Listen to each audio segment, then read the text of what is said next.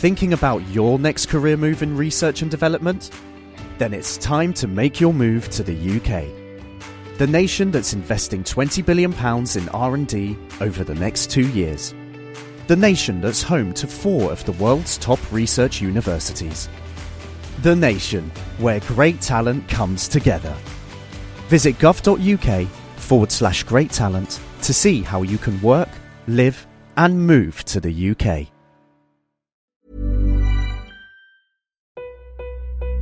I have you loud and clear. Hello. Hello. Hello. Welcome. Science. And that is to say, physics, Medicine. nature, or Space. Time. The brain. Life. The universe. Hello! This week we're dipping our toes into water. Where does it come from? Could we ever run out? And I take a stroll through a local sewage plant. Plus, in the news, on the hunt for malaria's Achilles heel, why coral reefs are being silenced, and a microscopic laser which could work inside the human eye. I'm Georgia Mills. And I'm Izzy Clark, and this is The Naked Scientists. The Naked Scientists podcast is powered by ukfast.co.uk.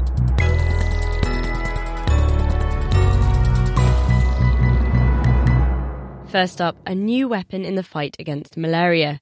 The disease, which kills over half a million people every year, is caused by a parasite transmitted by mosquitoes. The parasite is becoming resistant to our current treatments, so scientists are in a race against the clock to come up with new ones. And new research from the Wellcome Sanger Institute may help, because they've identified which genes inside the parasite's DNA are vital to its growth, meaning we can design drugs more effectively. Katie Haylor heard more from one of the researchers, Julian Rayner. There is currently a treatment for malaria, but one of the central problems with malaria is that the parasites rapidly develop drug resistance. So the f- current frontline treatment, which is a drug called artemisinin, is currently failing in some areas of Southeast Asia because the parasites have developed resistant to that drug. So there's always a need to develop new drugs to replace the drugs that we lose. So this brings us on to your recent work. What did you set out to do? Well, we set out to try and understand gene function in the most deadly human malaria parasite, Plasmodium falciparum. So, what we tried to do is essentially mutate every gene in the parasite genome and see which ones were essential for the parasite to live and grow inside red blood cells and which ones the parasites could do without, were, were redundant. And how did you separate these genes? So we used an approach called transposon mutagenesis. What that means is that we inserted a small fragment of DNA called a transposon at random throughout the genome of the parasite and then developed and used a system to try and identify where those insertions had occurred. So, over a long time, this took many months, we generated more than 30,000 different insertions randomly throughout the genome, and then we identified where those insertions were. And what we saw is that some genes had several insertions, the transposon had gone in multiple times in different parasites, whereas some genes had no insertions whatsoever. And what that tells us is that the genes that had the transposon insertions, those insertions essentially disrupt that gene, they make it non functional, and the parasite could still grow. So those must be genes that are redundant. Whereas the other genes, where we never saw any insertions, even though we counted more than 30,000 insertions, we never saw insertion in a significant number of genes, those are genes that the parasite must need to grow and multiply inside the red blood cell. Oh, I see. And it's those essential genes that would make sense to target then. Absolutely. So, if you wanted to develop a drug against the malaria parasite, you need to target a gene that the parasite needs to grow. And this was the first time in the human parasite, Plasmodium falciparum, that we were able to essentially generate a full list of all of the genes that are essential for the malaria parasite to live. What we've done is essentially created a shorter list of genes that drug development can be targeted against, hopefully saving time, hopefully saving money, and also hopefully saving lives. Would you be able to clarify where these potential targets would come into the, the life cycle of this condition, as it were? So, the malaria parasite life cycle is quite complex. It gets passed between uh, mosquitoes and humans and back again. Within us, it first infects our liver uh, and then comes out of our liver into our red blood cells. All the symptoms and all the pathology of the disease happen when the malaria parasites are inside our red blood cells. That's what makes us sick. And that's also where almost all drugs work. They kill the parasites when they're in the red blood cells, and that's why they cure you. The stage of the parasite that we were working on was the red blood cell stage. So we were growing the parasites in our lab, feeding them red blood cells, and mutating them with this approach to find try and find essential genes. So this gene list that we've developed says which genes are important for the red blood cell stage. There are very interesting next steps to then take the same approach and apply it to other stages because there are various reasons why you might want to target the malaria parasite either in the liver or even in some cases in the mosquito to try and block transmission from one person to another. There aren't good drugs that do that at the moment, and we're excited by the opportunity to take our approach and apply it to these other stages of the life cycle. Julian Rayner from the Wellcome Sanger Institute in Cambridge, there, and that work is out in the journal Science. Now, from trying to take down a species to trying to save them. Coral reefs are the most biodiverse ecosystems in the oceans.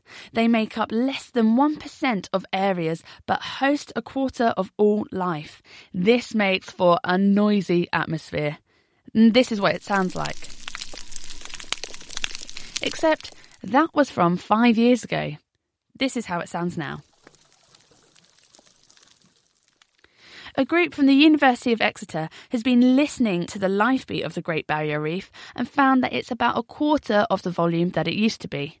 And this is going to have a devastating knock on effect. Georgia Mills got the story from first author Tim Gordon.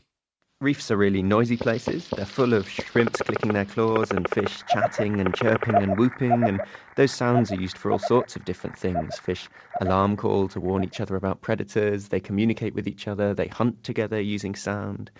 But what we've seen recently is that where we work on the Great Barrier Reef has been decimated by climate change. Tropical cyclones are happening more frequently and more strongly, and coral bleaching is wiping out whole areas of the ecosystem. And so when we went back recently and listened again to some of the areas that we worked in five years ago, it broke our heart. What used to be a raucous symphony of noise from this whole orchestra of animals is being silenced. Oh, wow. And what kind of impact is this going to have?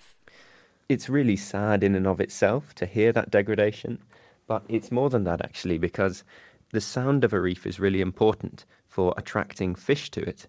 You see, fish start their lives as larvae out in the open ocean, where they're avoiding predators and eating plankton. And then once they've developed into juvenile fish, they then hear their way back home again. They come and find a reef to settle on, and they listen out from miles away in the open ocean to hear that reef.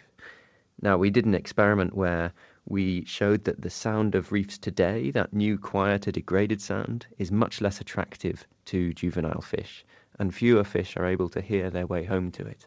How did you test that? So, what we did is we built a lot of experimental replica reefs all around a bay. And on some of the reefs, we put loudspeakers playing the sound of healthy reefs from five years ago. And on some of the reefs, we put loudspeakers playing the sound of today's degraded reefs. And what we found was that on the reefs that played today's degraded sounds, we got 40% fewer fish settling to those reefs than the ones playing the sound of a healthy reef. Right, so this is really making a big difference then in how many fish are coming back. What kind of a knock on effect would that have on the reef? It's worrying because reefs really need their fish, or the whole system starts to collapse.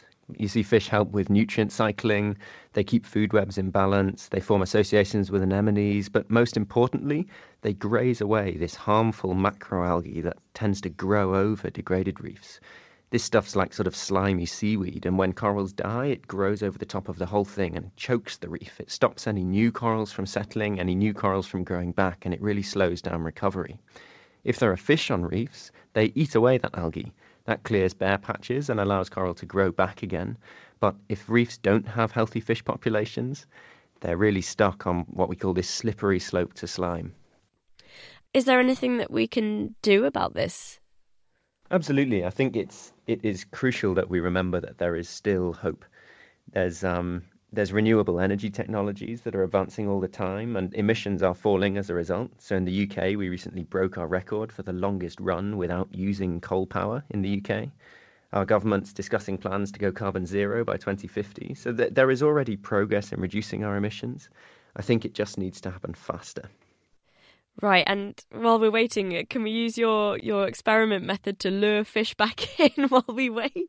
Oh, this this definitely raises that possibility, and that is research that we're actively doing at the moment. Um, there's the possibility that we might be able to use sound to help with reef restoration. In that, if we can, you know, attract fish in using loudspeakers, it might help reefs to rebound quicker. But like we say, the, the most pressing issue really is reducing emissions because any restoration efforts that we can produce will only be feasible on small scales and will only partially help to restore reefs. So if we're really serious about protecting what is the most beautiful and most valuable ecosystem in the world, then we really need to start addressing our emissions more seriously. Let's hope we can save the rest of our reefs then. That was Tim Gordon from the University of Exeter, and that paper is out now in the journal PNAS. And from coral reefs to your local duck pond, it's time for this week's myth conception. Over to you, Izzy. While the weather might seem in two minds about it, spring has officially sprung and brought with it the little quacking of baby ducks. So, it's an excellent time to go and partake in the most wholesome of Sunday activities going to the duck pond with a stale baguette to feed the birds. Except, it turns out that feeding birds with bread is a matter of loaf and death. But why is bread so bad when the ducks themselves seem to love it? Firstly, it makes them fat.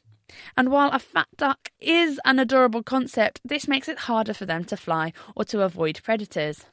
And secondly, they get malnutrition.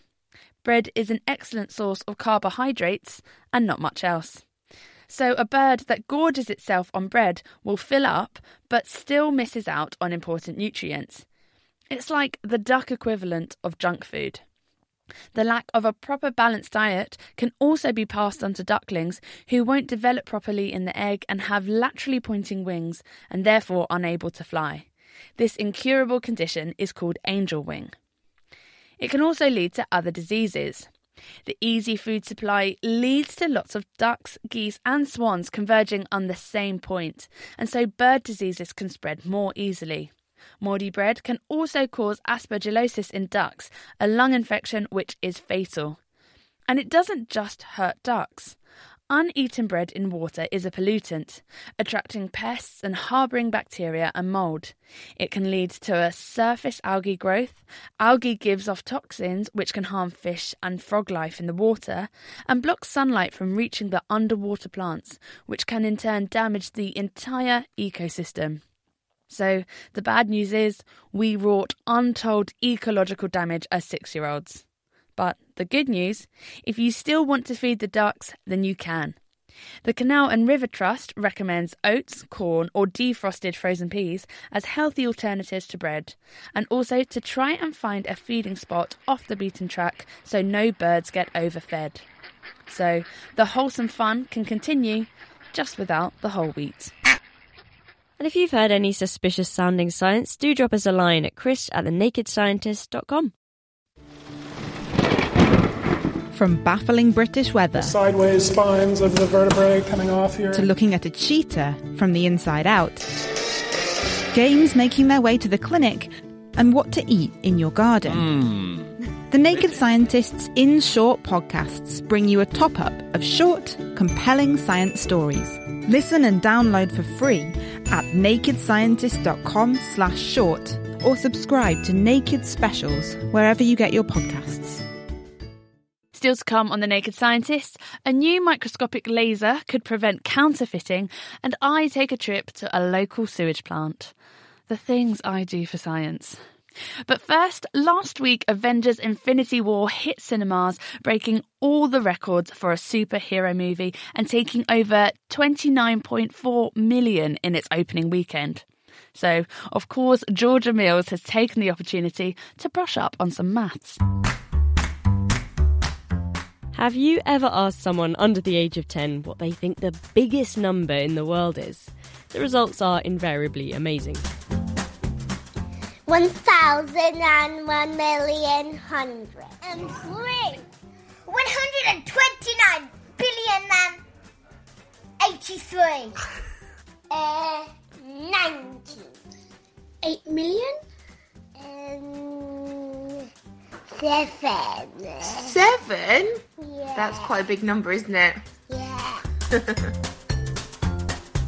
Thank you to Emma, Claire, Sarah, and Jim for sending those in. And to be fair to those kids, it's kind of a trick question.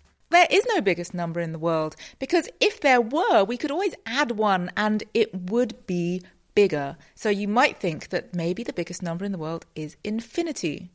This is Eugenia Cheng. She's scientist in residence at the School of the Art Institute in Chicago and also the author of Beyond Infinity. Infinity is very large, but actually, you don't have to be that dumb not to understand it because it's very difficult to understand.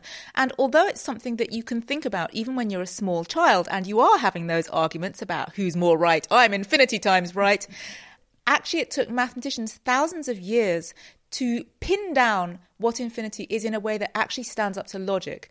So, one way you can describe infinity is you can simply say it is the quantity of whole numbers that exist. And you might think that's cheating because you haven't said what it is, but mathematicians kind of like cheating. And then there's this funny thing you can do where you can actually make a bigger infinity. And so if someone says to you, oh, I'm right times infinity, then you can beat them. Not that everything is about beating people. You can say, I'm right times 2 to the power of infinity. And that's actually bigger. But isn't infinity already the biggest number? How can there be a bigger one? That's a good question. And the thing is that if you use the fact that infinity is the absolutely biggest thing, and then you work with it logically in mathematics, you very quickly find you can prove that everything equals zero, which is a bit of a problem. Because if everything equals zero, then there isn't really anything in the world. And that's, that's okay in mathematics. You're in the zero world. But it's not a very interesting world to be inside. But of course, there are other worlds in which everything doesn't equal zero, and that's why we actually need higher and higher orders of infinity to avoid everything collapsing to zero. Infinity simply refuses to behave itself. Everything goes a little bit weird when you think about it. And a famous example of this involves an infinite hotel. Oh, yes. The Hilbert Hotel is one of the famous thought experiments involving infinity. So, Hilbert's Hotel is an infinite hotel. And the idea is that there is a room for every number one, two, three, four, five, six, and so on. And suppose your hotel is full and you're the manager of the hotel and a new guest arrives. So you could either turn the guest away, say, bye, no room at the hotel. Or you could go, ah, but I could make some more money if I move everyone up one room. So the person in room one goes to room two, the person in room two goes to room three, person in room three goes to room four, and so on. And there's an infinite number of rooms. So you never run out of rooms, but there now the room one is empty. So the new guest can move into room one. So miraculously, the hotel was full and now there's a spare room. And this is something you can't do in a normal hotel. In a finite hotel, if it's full, it's just full. But infinity is weird like that. And this is sometimes called a paradox, but there's nothing wrong with it. So it's the type of paradox which doesn't involve an actual fallacy, it just contradicts our intuition about the world. And that's not wrong, it's just we've discovered something. And so sometimes when we're thinking about infinity, the idea isn't exactly to understand infinity better, but it's to shed light on our actual world. So we also learn a lot about numbers that do come up in life by imagining what would happen if, if infinite things were true. So this is quite mind blowing, this idea, the whole idea. And I suppose we've evolved to live in a finite our, our, experience of the world is finite. I, I, only have 10 cakes or whatever. I'm never going to have infinity. Or you. Yes, it's a real shame. I'll never have infinite cakes. So I suppose it's not surprising that, well, to me at least, the whole idea is a bit like. I think that's right. But the funny thing is that although we don't have infinite cakes, we do sort of have infinite pieces of cake. Because if you cut your piece of cake in half and then you take half of the rest and half of the rest and half of the rest and so on, that's what small children do to make their cake last forever, or at least that's what I did. So infinity is useful for for me to decide that my cake is going to last forever, mm-hmm. but is it a useful concept in mathematics? Does it have any applications? It's the study of infinity that led to the whole field of calculus. And calculus is really, it's all about things that continuously change, and it leads to things like differential equations, which are one of the probably the most applied, the most applicable and used parts of mathematics. If you point at any object around you, there's going to be tons of calculus that went into the making of it, from the electricity that was used to make it, to the tools that were used to make it, to the design, to the way it was shipped around the world. It's in everything that's around us. So infinity is all around us, but it still makes my head spin and yearn for those simple days when the highest number conceivable was seven. But why is that new film called Infinity War? Maybe it's a nod to the 2 hour and 40 minute runtime. That was Eugenia Cheng, author of the book Beyond Infinity. We're all familiar with fingerprint scanning or voice recognition to unlock phones. But imagine having a mini laser built onto a contact lens to confirm your identity. Scientists from the University of St Andrews have created ultra thin lasers from flexible materials that can stick onto banknotes and contact lenses and be used as wearable security tags. Izzy Clark spoke to Malte Gather to find out more. A laser is a device that produces a very special type of light it generally comprises of three main components. The most important component is a so-called gain medium, which is a material that can literally photocopy the particles of which light is made, the so-called photons. And then the second component is a resonator. That's a structure that confines the light within the gain medium for a long enough time for the photocopying process to work. And then the third component we need is a source of energy that drives the gain medium, that drives our photocopying machine so that, so that the laser can operate. Our laser, like all lasers, comprises of these three components, but we've literally stripped it down. In particular, we have removed the rigid substrate, which is a structure onto which normally the laser is, is bound or confined. So we end up with just an ultra thin film that's less than a thousandth of a millimeter thick, which contains the gain material and the resonator structure to confine the light. So basically, this is an incredibly thin laser. Yes, correct. Incredibly thin, approaching the ultimate weight limit of a laser. So, how do you make these? So, like like all other lasers, we start uh, by having a planar sheet of glass or silicon wafer, which we call the substrate, and then we produce our laser on top. But the trick here really is that we initially put down what we call a sacrificial layer, which is a layer of a material that can later on be dissolved away, so that then the laser that has been built on the substrate detaches from the substrate, and then we have our, our laser membrane, our sticker that we can put on other things in my mind, I'm sort of imagining like one of those just transfer tattoos. It's a little bit like that, I guess. This is the first time someone mentioned this, but it's a little bit like that. I, I agree. And so, why would we need something like this? So, we have a number of applications in mind. Um, most importantly, because the laser is so thin and because it's mechanically flexible, we can now take the laser membrane and stick it onto a variety of different objects. And this then allows applications, for example, in authentication control, where we can use the laser to tell us whether an object is real or fake. Okay, so like like what? Um, so our lasers are extremely efficient in turning energy into laser light, which means they can produce laser light but very low intensity laser light, so low that it's safe to produce it in your in your own eye, so one, of the most important things, of course, to verify sometimes is the human being itself, is the person who they claim to be. We have put our lasers on contact lenses that a person can then wear, and essentially they then start shoot a little laser beam out of their eye very much like Superman does. but we don't use this to as a weapon, but we really just use it as an authentication device. So how does that authentication work? How is it that by looking at a little beam from one of these flexible lasers that that then gives enough information to say, okay, yes, this is the real deal, continue as you want? So lasers emit light of a very specific color, or we also say of a very specific wavelength. And we can measure the wavelengths of the light that's being emitted. And in our membrane lasers, that becomes a unique feature of each laser or each set of laser devices that we make.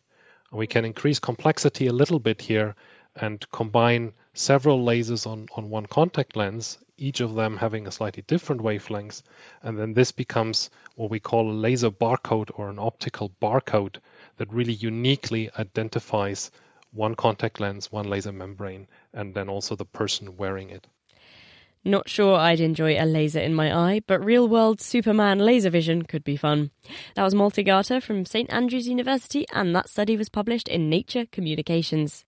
And if you'd like to find out more about those news stories, then head to our website, thenakedscientist.com. You'll find references for the papers, along with transcripts for each interview across every Naked Scientist show we've ever made. The Naked Scientists podcast is produced in association with Spitfire, cost effective voice, internet, and IP engineering services for UK businesses. Find out how Spitfire can empower your company at spitfire.co.uk. You're listening to The Naked Scientist with me, Georgia Mills, and Izzy Clark. Now, in the next part of the programme, it's over to Izzy, who's dipping her toes into water. In the next decade or so, half the world's population could be living in areas where there isn't enough water to go round. Here in the UK, 40% of our food is imported, a lot of it from areas of high water stress, leaving us vulnerable if the taps run dry. I'll be finding out where we get our water, what happens once it gets flushed away, and could we really run out? Turns out our planet Earth is a rather watery place. Water's in the ground, it's in our atmosphere, and it covers 71% of the Earth's surface. Now, our water supply never stays still. It is constantly moving from place to place, and that's thanks to something called the water cycle. Jonathan Bridge is a physical geographer at Sheffield Hallam University who explained how it works. It's essentially the movement of water from place to place on the Earth's surface. So it's easy to see that, that most of the water is, is in the oceans.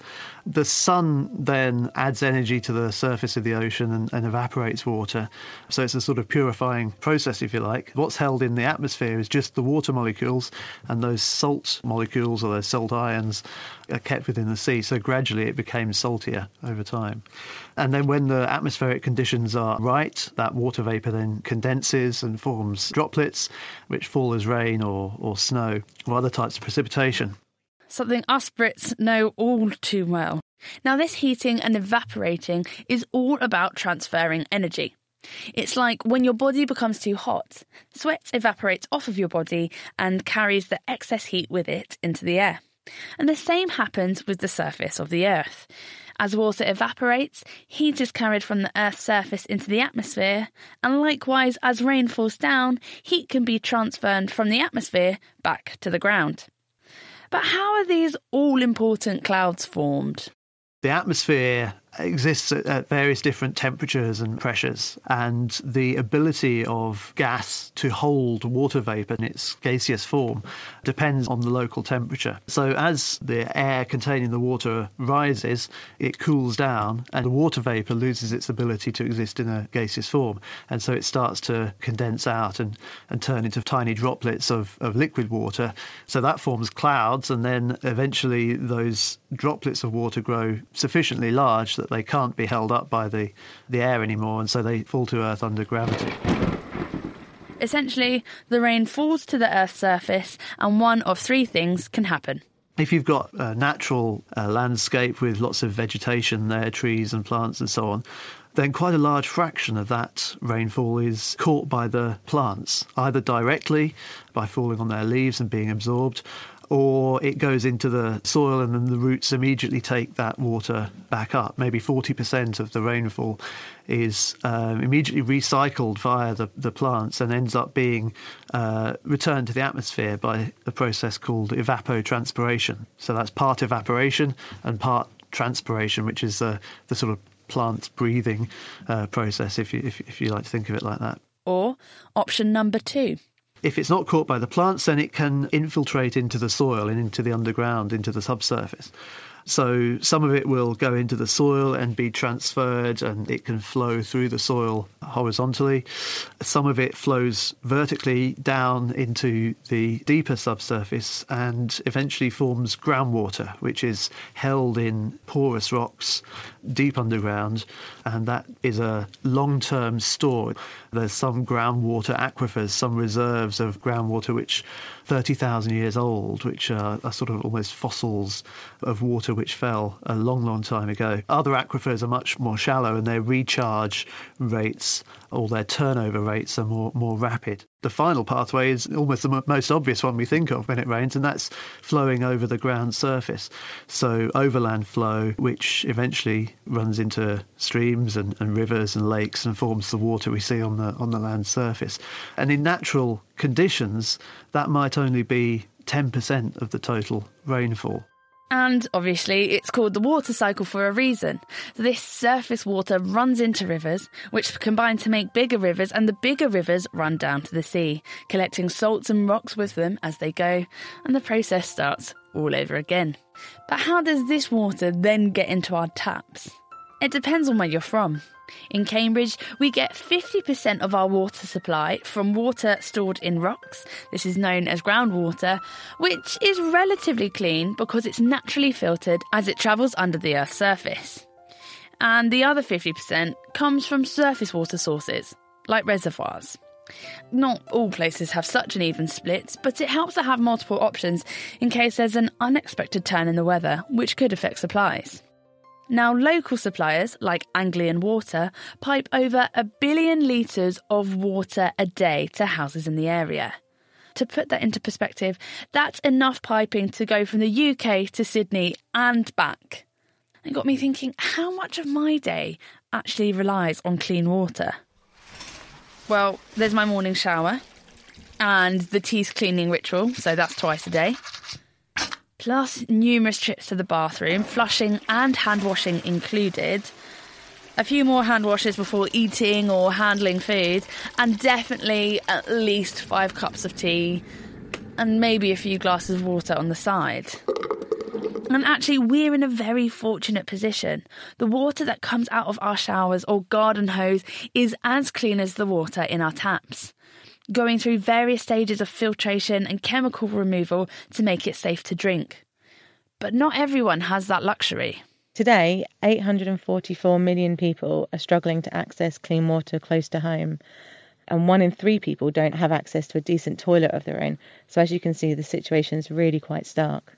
That's Helen Hamilton. She's the Senior Policy Analyst for Health and Hygiene at WaterAid.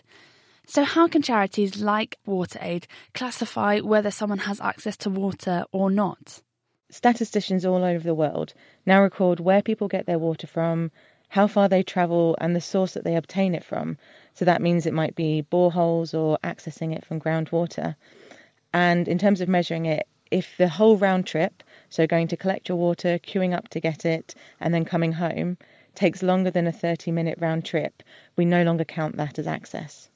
So it's within this 30 minute journey to get water, come back. That's almost the limit. That's very much the, the bare minimum, you know, and we know that even that can have a huge impact on communities. We know that, you know, it's mainly often up to women women and girls to find and collect water. And, you know, if we think about a woman who's collecting the UN recommended amount of water, so that's 50 litres per person for a family of four every day, and they're having to go to a water source that's a 30 minute round trip from their home. Even then, we're talking about a woman spending two and a half months a year alone on this one task. And we know that having clean water, access to decent sanitation, and good hygiene is possible for everyone everywhere by 2030. And we know progress is possible because if we look at examples like India, we've seen that within 15 years, 300 million people have got access to clean water. So, I mean, why are we putting in all of this effort to make sure we have clean water? Why is it so important? So, it's essential to have these three elements of access to clean water, decent sanitation, which means access to a good toilet, and every single day to practice healthy behaviours, which means washing hands after you go to the toilet or before you prepare and eat food, and having clean food storage And bringing all these things together is the best way to ensure that people are much healthier and have a better quality of living. Because I imagine that sort of that last one, the good hygiene practices, basically underpins the values of the first two, essentially. It does, and we know that often changing behaviours is very hard to do. If you ever think about when you've tried to pick up a New Year's resolution, actually, you know, the thing that you're doing isn't always hard, but changing that behaviour and then you're incorporating it into your day to day routine can be quite a challenge if you don't really think about how you're going to do it. So making sure that good hygiene and the sort of hand washing and thinking through how we can be healthier is part of people's day to day life is absolutely critical for protecting yourself against these diseases and having a better quality of, of life. And so, what are the problems and what, what are the health risks because of not having access to clean water? At the moment, we're actually in a crisis point. You know, this risks families' health, it stops families and communities from reaching their full potential. And, you know, we know that diseases like diarrhea, cholera, pneumonia, conditions such as undernutrition, and even some diseases that you might never have heard of, such as blinding trachoma, all have links to lack of access to clean drinking water, lack of access to decent toilets, and a lack of good hygiene practices to keep people healthy. But also, you know, we know that where people are going to healthcare facilities, you know, if you think about when you go to the doctor, you rarely do that because you're feeling well. You always go because you're feeling, normally go because you're feeling poorly. And so, where people are going to healthcare facilities to try and see a doctor, and there's 38% of these healthcare facilities don't have access to clean water, this means that doctors and nurses who are either delivering babies or treating patients for critical illnesses, they're not able to wash their hands or sterilize implements properly. You know, we know that more babies survive when hospital staff are not only trained in these medical techniques, but also given, you know, resources and training so that they can really put in place good infection prevention control procedures. And fewer children fall ill with diarrhea when communities receive clean water points and good latrine and hygiene promotion. So, a significant amount of disease can be prevented through access to this safe water supply, adequate sanitation, and better hygiene practices. And we even know that one in four newborn deaths are due to infections and sepsis that might have been prevented if babies had been delivered in places with safe water, decent sanitation, and hygiene. And are there any ways that we can sort of improve it? What do water aids do to sort of help move that along and, and make sure people do have this access to clean water? Organisations like WaterAid work with communities and understand what the challenge is and then work with them to, to build up the provision of services with them and their governments. And this means that the services need to be fit for purpose, they need to be built to last, and this means involving the people who are going to use those services and making decisions about what they should be, where they should be, um, from the very start, and also making sure in this day and age that they're equipped to withstand future environmental challenges, you know, such as climate change. So that might mean having wells, boreholes, accessing groundwater where that makes sense, or rainwater harvesting. It's often a complex mix and understanding what's right for that situation. And every situation across the world is different when it comes to water supply and treatment. Here in the UK, there's a rather lengthy process between turning on our taps and flushing the toilet. Long story short, water is taken from nearby rivers or groundwater, thoroughly cleaned and sent to our taps. Once we're done, we send our wastewater down the drain to be treated before it's released into the environment, and the process starts all over again. I met with Regan Harris at Anglian Water's sewage treatment site to see it for myself. First up, the gravity sewer. Basically, an 18 metre drop above all of Cambridge City's sewage. It's a long way down. Oh, that that's a Stinky. That's a smell. So from here, the sewage is pumped to essentially the first part of the of the treatment process, um, and that is basically where we start to filter out all the solid stuff, all the rags and unflushable things that people put down the drain. So we're talking about things like wet wipes, sanitary products, cotton buds, and they're the things Anglian Water always ask people not to put down the drain. But unfortunately, we still get a fair few of them um, that we need to take out first before we go on to clean the water any further. So you know, within the within the our region alone, we're we're looking at kind of 800 tons of unflushables per day that we take out of used water. That's why we're always asking people to only put the three P's down the loo. So that's pee, poo, and toilet paper. Um, and it basically, you know, it's something that we need to try and avoid if we can. And so, what happens to these unflushables that still make their way into this system? Well, ultimately, they, they're screened out here initially, and then they do end up in landfill because there's nothing else we can do with them. They can't be recycled, they can't be composted. Essentially, they are collected here, they're screened off the water, and then they end up going to landfill, which is why, again, it's really important that people don't do it. Should we go and take Yeah, a look at the next step?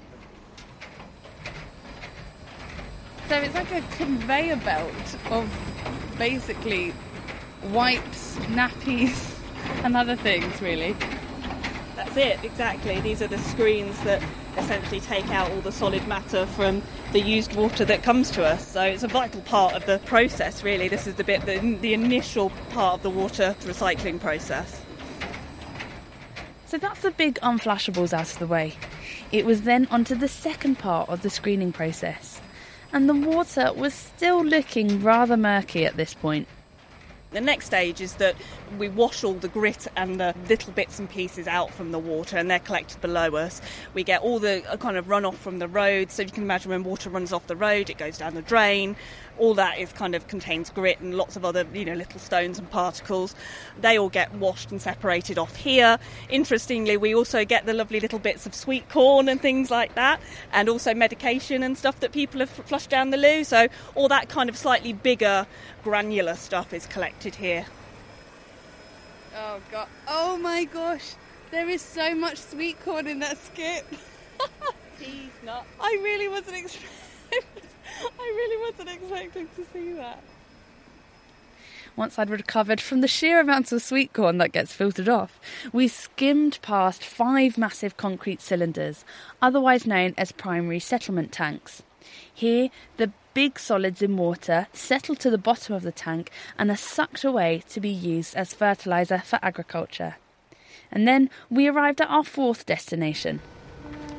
These are what we call our sludge activation treatment part of the process, essentially. And what they are is four lanes of, of water, of the used water. Each lane holds about six million litres. And what we do here is pump in dissolved oxygen to aerate the water. Um, this allows uh, different bacteria to grow, which actually eat the sewage and break it down. They're the same sorts of bacteria that we have inside our own guts. And what we do is essentially provide them with the, you know, the perfect conditions to, to grow and multiply to help us break down the sewage. Um, it's a completely natural process, and all we're doing here is allowing, uh, you know, something that's natural to do its job and help us in the water treatment process. So we can see these little whirlpools in front of us. Is that just the oxygen that's being pumped in to help these little bacteria that live in this water to munch down on whatever is still left floating around? Exactly that. The oxygen that we pump into the water allows the bacteria to flourish.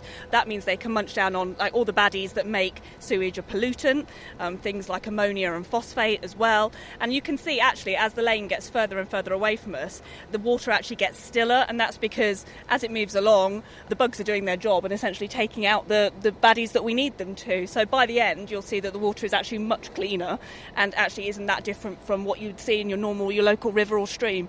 Because in front of us we've got a big algae. It's almost like an algae pond, really. Lots of movement, and then yeah, you're absolutely right. As it goes further on, it there's not not as much action. No, not exactly, and that's because we're nearly at the end of the treatment process now, and the water's nearly ready um, to go back to the river.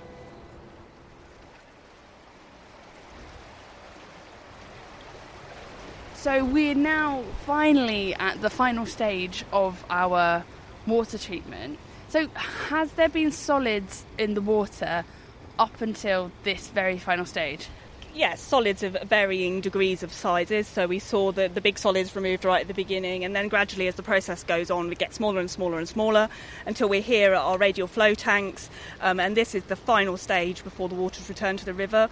And essentially, what happens here is the water is allowed to settle here, and then it overtops this little weir in front of us. And you can see the water's really, really clean at this point, and it just traps any remaining solids in the water, and they're taken away and treated at the sludge treatment process. So this is pretty much the cleanest water we will see before it goes into a river, really. This is it. This is exactly how it goes back to the river, and you'll find that the water that, that comes off, off of this treatment works is as clean, if not a little bit cleaner, than what's actually in the river already. We have tough environmental standards we have to comply by before we put water back into the environment, you know, and we're absolutely committed to doing that, and we're regulated by the Environment Agency on it. And uh, yeah, this is it. This is the, the final stage. But but not drinking water though. No, I don't think you want to drink it, just as you wouldn't, want to have a glass of water out of your local river. But it's definitely clean enough for the ducks and the fishes and any wildlife that's flourishing in the River Cam nearby. And so, why is it important to take our sewage and treat it in this way that we've explored? Well, it's really important that we're able to return water to the environment. Uh, you know, our, our role at Anglian Water is to balance the needs of our customers. So, in terms of in allowing people and businesses to have the water they need to do day to day washing, using their toilets, all of that stuff, as well as supporting local business and the eco- economy. But we can't do that at the expense of the environment. So, what we have to do is treat the water that we use to a really high standard and then give it back because there is only a finite amount in the world that we can use. And whilst this process is thorough, it's also expensive. What if we could reuse some of our wastewater without this huge amount of treatment? Like the water we've used for our morning shower or our washing up, otherwise known as grey water. Back to Jonathan. The sewage treatment process is able to be recreated quite nicely in natural reed bed by constructing a wetland environment where you allow your wastewater to pass over some gravelly, sandy zone and then settle out in a reed bed. You actually are mimicking the exact processes which are used in an industrial scale. But in principle, you could take the water that's come through your reed bed filtration system and put it back into your washing machine, into your washing up water, into these other uses which don't require that very high standard. And I imagine another challenge is the fact that, say, this reed filtration system in a big city, say like Cambridge or London or elsewhere, that would probably be quite hard to handle. It takes up potentially a lot of area, yeah. When we're living cheek by jowl in you know high density urban environments or in apartment blocks and that sort of thing, there simply isn't the the space to have that traditional extensive filtration system. Is there any way around that though? Well, yeah, people have been designing sort of green infrastructure, so green buildings which do incorporate these facilities. So you may have seen buildings with green walls where you have plants planted all the way up the side of, of a building. Now, that can be for several different purposes. It also has a cooling effect, and so it can be used for the building's energy usage. But there are systems which have been essentially designed to do that same treatment train that we saw in the reed bed filtration system, but sort of vertically. So you pump the grey water in at the top, and it trickles down through the green wall being treated by these natural plant and microbial systems as it goes. And so at the bottom of the wall, you would come out with that water that you can either treat or directly recycle. So the technology and the ideas are there, and people have designed entire skyscrapers built around this sort of technology, which also incorporates food production and you know, self-sufficiency on a, on a large scale. So why aren't we all doing this? It sounds amazing. So a problem with these vertical systems is what would happen if it went wrong. Effectively, because they're prototype, because they're they're new technologies, we're not sure what their limits and constraints are to things like overflow from a very heavy rainstorm or something else going wrong. And the problem there is that the building which relies on that treatment suddenly doesn't have a water supply for that type of water anymore. So it's potentially less robust or less guaranteed supply than our existing centralized water supply systems. So there's still a way to go, but for places like Cape Town in South Africa, a solution like this would be a saving grace. 98% of Cape Town's water comes from dams, but with three years of low rainfall, they're using water more than it's being replenished. The city is running out. Georgia Mills spoke to Kevin Winter from Cape Town University, who is all too familiar with the prospect of the taps turning off. Day zero is a date when the city would effectively run out of water, and the water in our dams when it got to a level of 13.5%. That's the point at which taps were being turned off right across the city. And about 75% of the city's residential area, some businesses, even institutions and so on, would find their water cut off, and individuals would then have to go queue up in 200 different places scattered across the city and collect their rations of 25 litres of water for each day. Since this has been announced, the date of day zero has changed. So, what's been happening since that? Uh, was forecast to be the 9th of April. And then a number of factors came into play to enable us to essentially avert day zero. And there are three big things. Uh, the first, that citizens have reduced their water demand dramatically.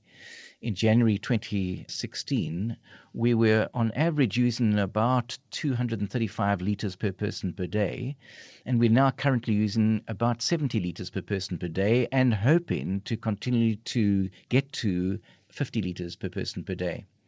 And no other city seems to have recorded such a dramatic uh, change in water use. The second major one is that farmers have had their allocation of water terminated, and so they're no longer taking water from the same dams. And then, last of all, we've had some rain, which has cooled down the weather to some extent. It hasn't made a great deal of difference to the volume of water stored in our dams, but it has reduced the evapotranspiration, the loss of water from those dams. Right, and so now the the day is now further away, but it's still it's still sort of looming over the city. So what will happen when that day arrives? When taps are turned off, the impacts are going to be large. Unless they've found alternative sources in the interim, it's unlikely that we'd be able to keep schools, large government buildings, and so on running if they are dependent entirely on potable water from the city supplies an unworkable arrangement in which citizens queue up to go and find water in these various stations across the city. You've got to get there, first of all. You've got to spend time queuing up for that water. And you've got to take that water somehow, which is heavy 25 litres is substantial. And you've got to take it back to your home. And in the meantime, we get on with these new projects that'll be able to supplement our water supply so that we can survive what is an absolute terror, a catastrophe in lots of ways. You mentioned there are other projects. Are people looking into this then? Other other forms of water supply? Yes, indeed. And the new projects are threefold. Uh, the first one is to draw more water from our aquifers, and that is a project ongoing at the moment. We'll see what the yields are like, and there are loads of issues around drawing water from an aquifer and what kind of damage you can do to an aquifer. And the second one is to reuse that water, and there are projects trying to upscale the amount of reuse that's taking place across the city. And then we have a number of very small scale desalination projects that are being undertaken at the moment. They are still at their infancy, and at this point, the, the city and the national government envisage only fairly small scale projects, and at some point later, they might be ratcheted up to meet a higher demand. And are people uh, taking matters into their own hands at all? Are we seeing changes in behaviour other than just sort of using less water? Yeah, people have gone and uh, sunk private boreholes in and around their properties. And in many cases, used that as a sustainable argument that we now no longer draw in water from the dams and the storage systems. We are drawing it from the ground, and that's our right, and we can take as much water out as we like, uh, and no one's really watching us. But presumably, that's not an infinite resource. Well, it's like putting a straw into a glass, isn't it? And uh, if you draw the short straw, you're going to find it's not yielding any water. Those who can afford go down deeper, and of course, it does have implications. And when you go down well below the water table and start to draw from that, and because we're a coastal city, uh, there's every chance that you'll start to draw seawater into that groundwater, and then becomes a real danger and a, and a moment in which aquifers, which are currently yielding very high qualities of uh, fresh water, water can be contaminated and it takes a long time to undo uh, the damage. Right. And Cape Town has always been in the same part of the world, obviously. Why is this happening now? Yeah, that's a really great question because In the past, what we normally would see during the winter rainfall period is that every three to five days, a cold front system would arrive into our region and pass over the southern Cape and fill our dams. And we relied on that, and a very different uh, rainfall is now evident uh, in what we see now. The high pressure systems called the South Atlantic High are dominant, and that dominant system, high pressure system, is forcing these cyclones to travel southwards. So we can see them. They're really intense on the satellite images, and we get so disappointed because they migrate off southwards. It could be through the warming of the oceans that are beginning to affect uh, the dominance of that system. You could look at global warming, you could talk about climate change, you could talk about disturbances in the upper atmosphere. They're all in the mix and could well be factors that need to be understood if we are going to understand now why our mid latitude cyclones are just missing us. And do we think this problem is just localized to Cape Town, or are we going to see more of this happen in other places? I think the big warning is that if you are reliant on a source of water, in our case, 98%, as I said earlier on, and you're having weather variability like this, whether it is even over a short period of five years, and we've watched California and Arizona and Australia and cities within them have experienced much longer periods of drought, 10 years drought or more. And if you're only relying on a source of water, you are going to need to look at these warning signs a lot more carefully. The one thing that I think we've learned is that in 2014, uh, we experienced some of our best rainfalls. And by the end of 2014, it looked like that our dams were full. There actually was no real need to get uh, scared about what the future holds here. And then suddenly, by the end of 2015, the picture started to look very different, and it has continued to do so over the next two years. In other words, it's extremely quick. And if this is the signs of climate change, well, it's rapid.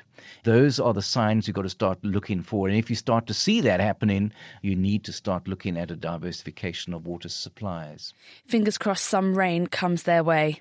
That was Kevin Winter from Cape Town University. And thank you to all our other guests this week Jonathan Bridge, Helen Hamilton, and Reagan Harris.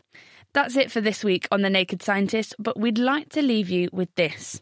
Cape Town can be a warning for all of us to pay attention to the amount of water that we use. According to Cambridge Water, the average person in the UK uses 150 litres per day.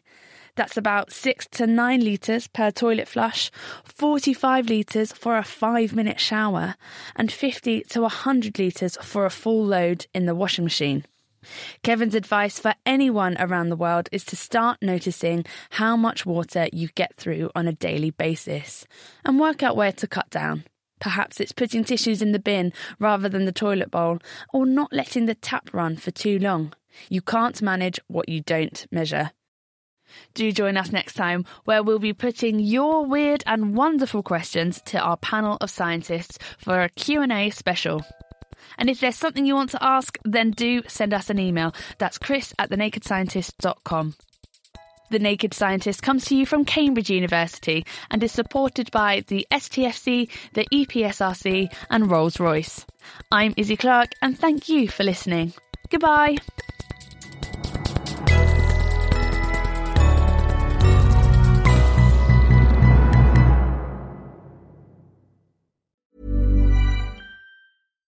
Thinking about your next career move in research and development? Then it's time to make your move to the UK. The nation that's investing 20 billion pounds in R&D over the next 2 years. The nation that's home to 4 of the world's top research universities. The nation where great talent comes together. Visit gov.uk forward slash great talent to see how you can work, live, and move to the UK.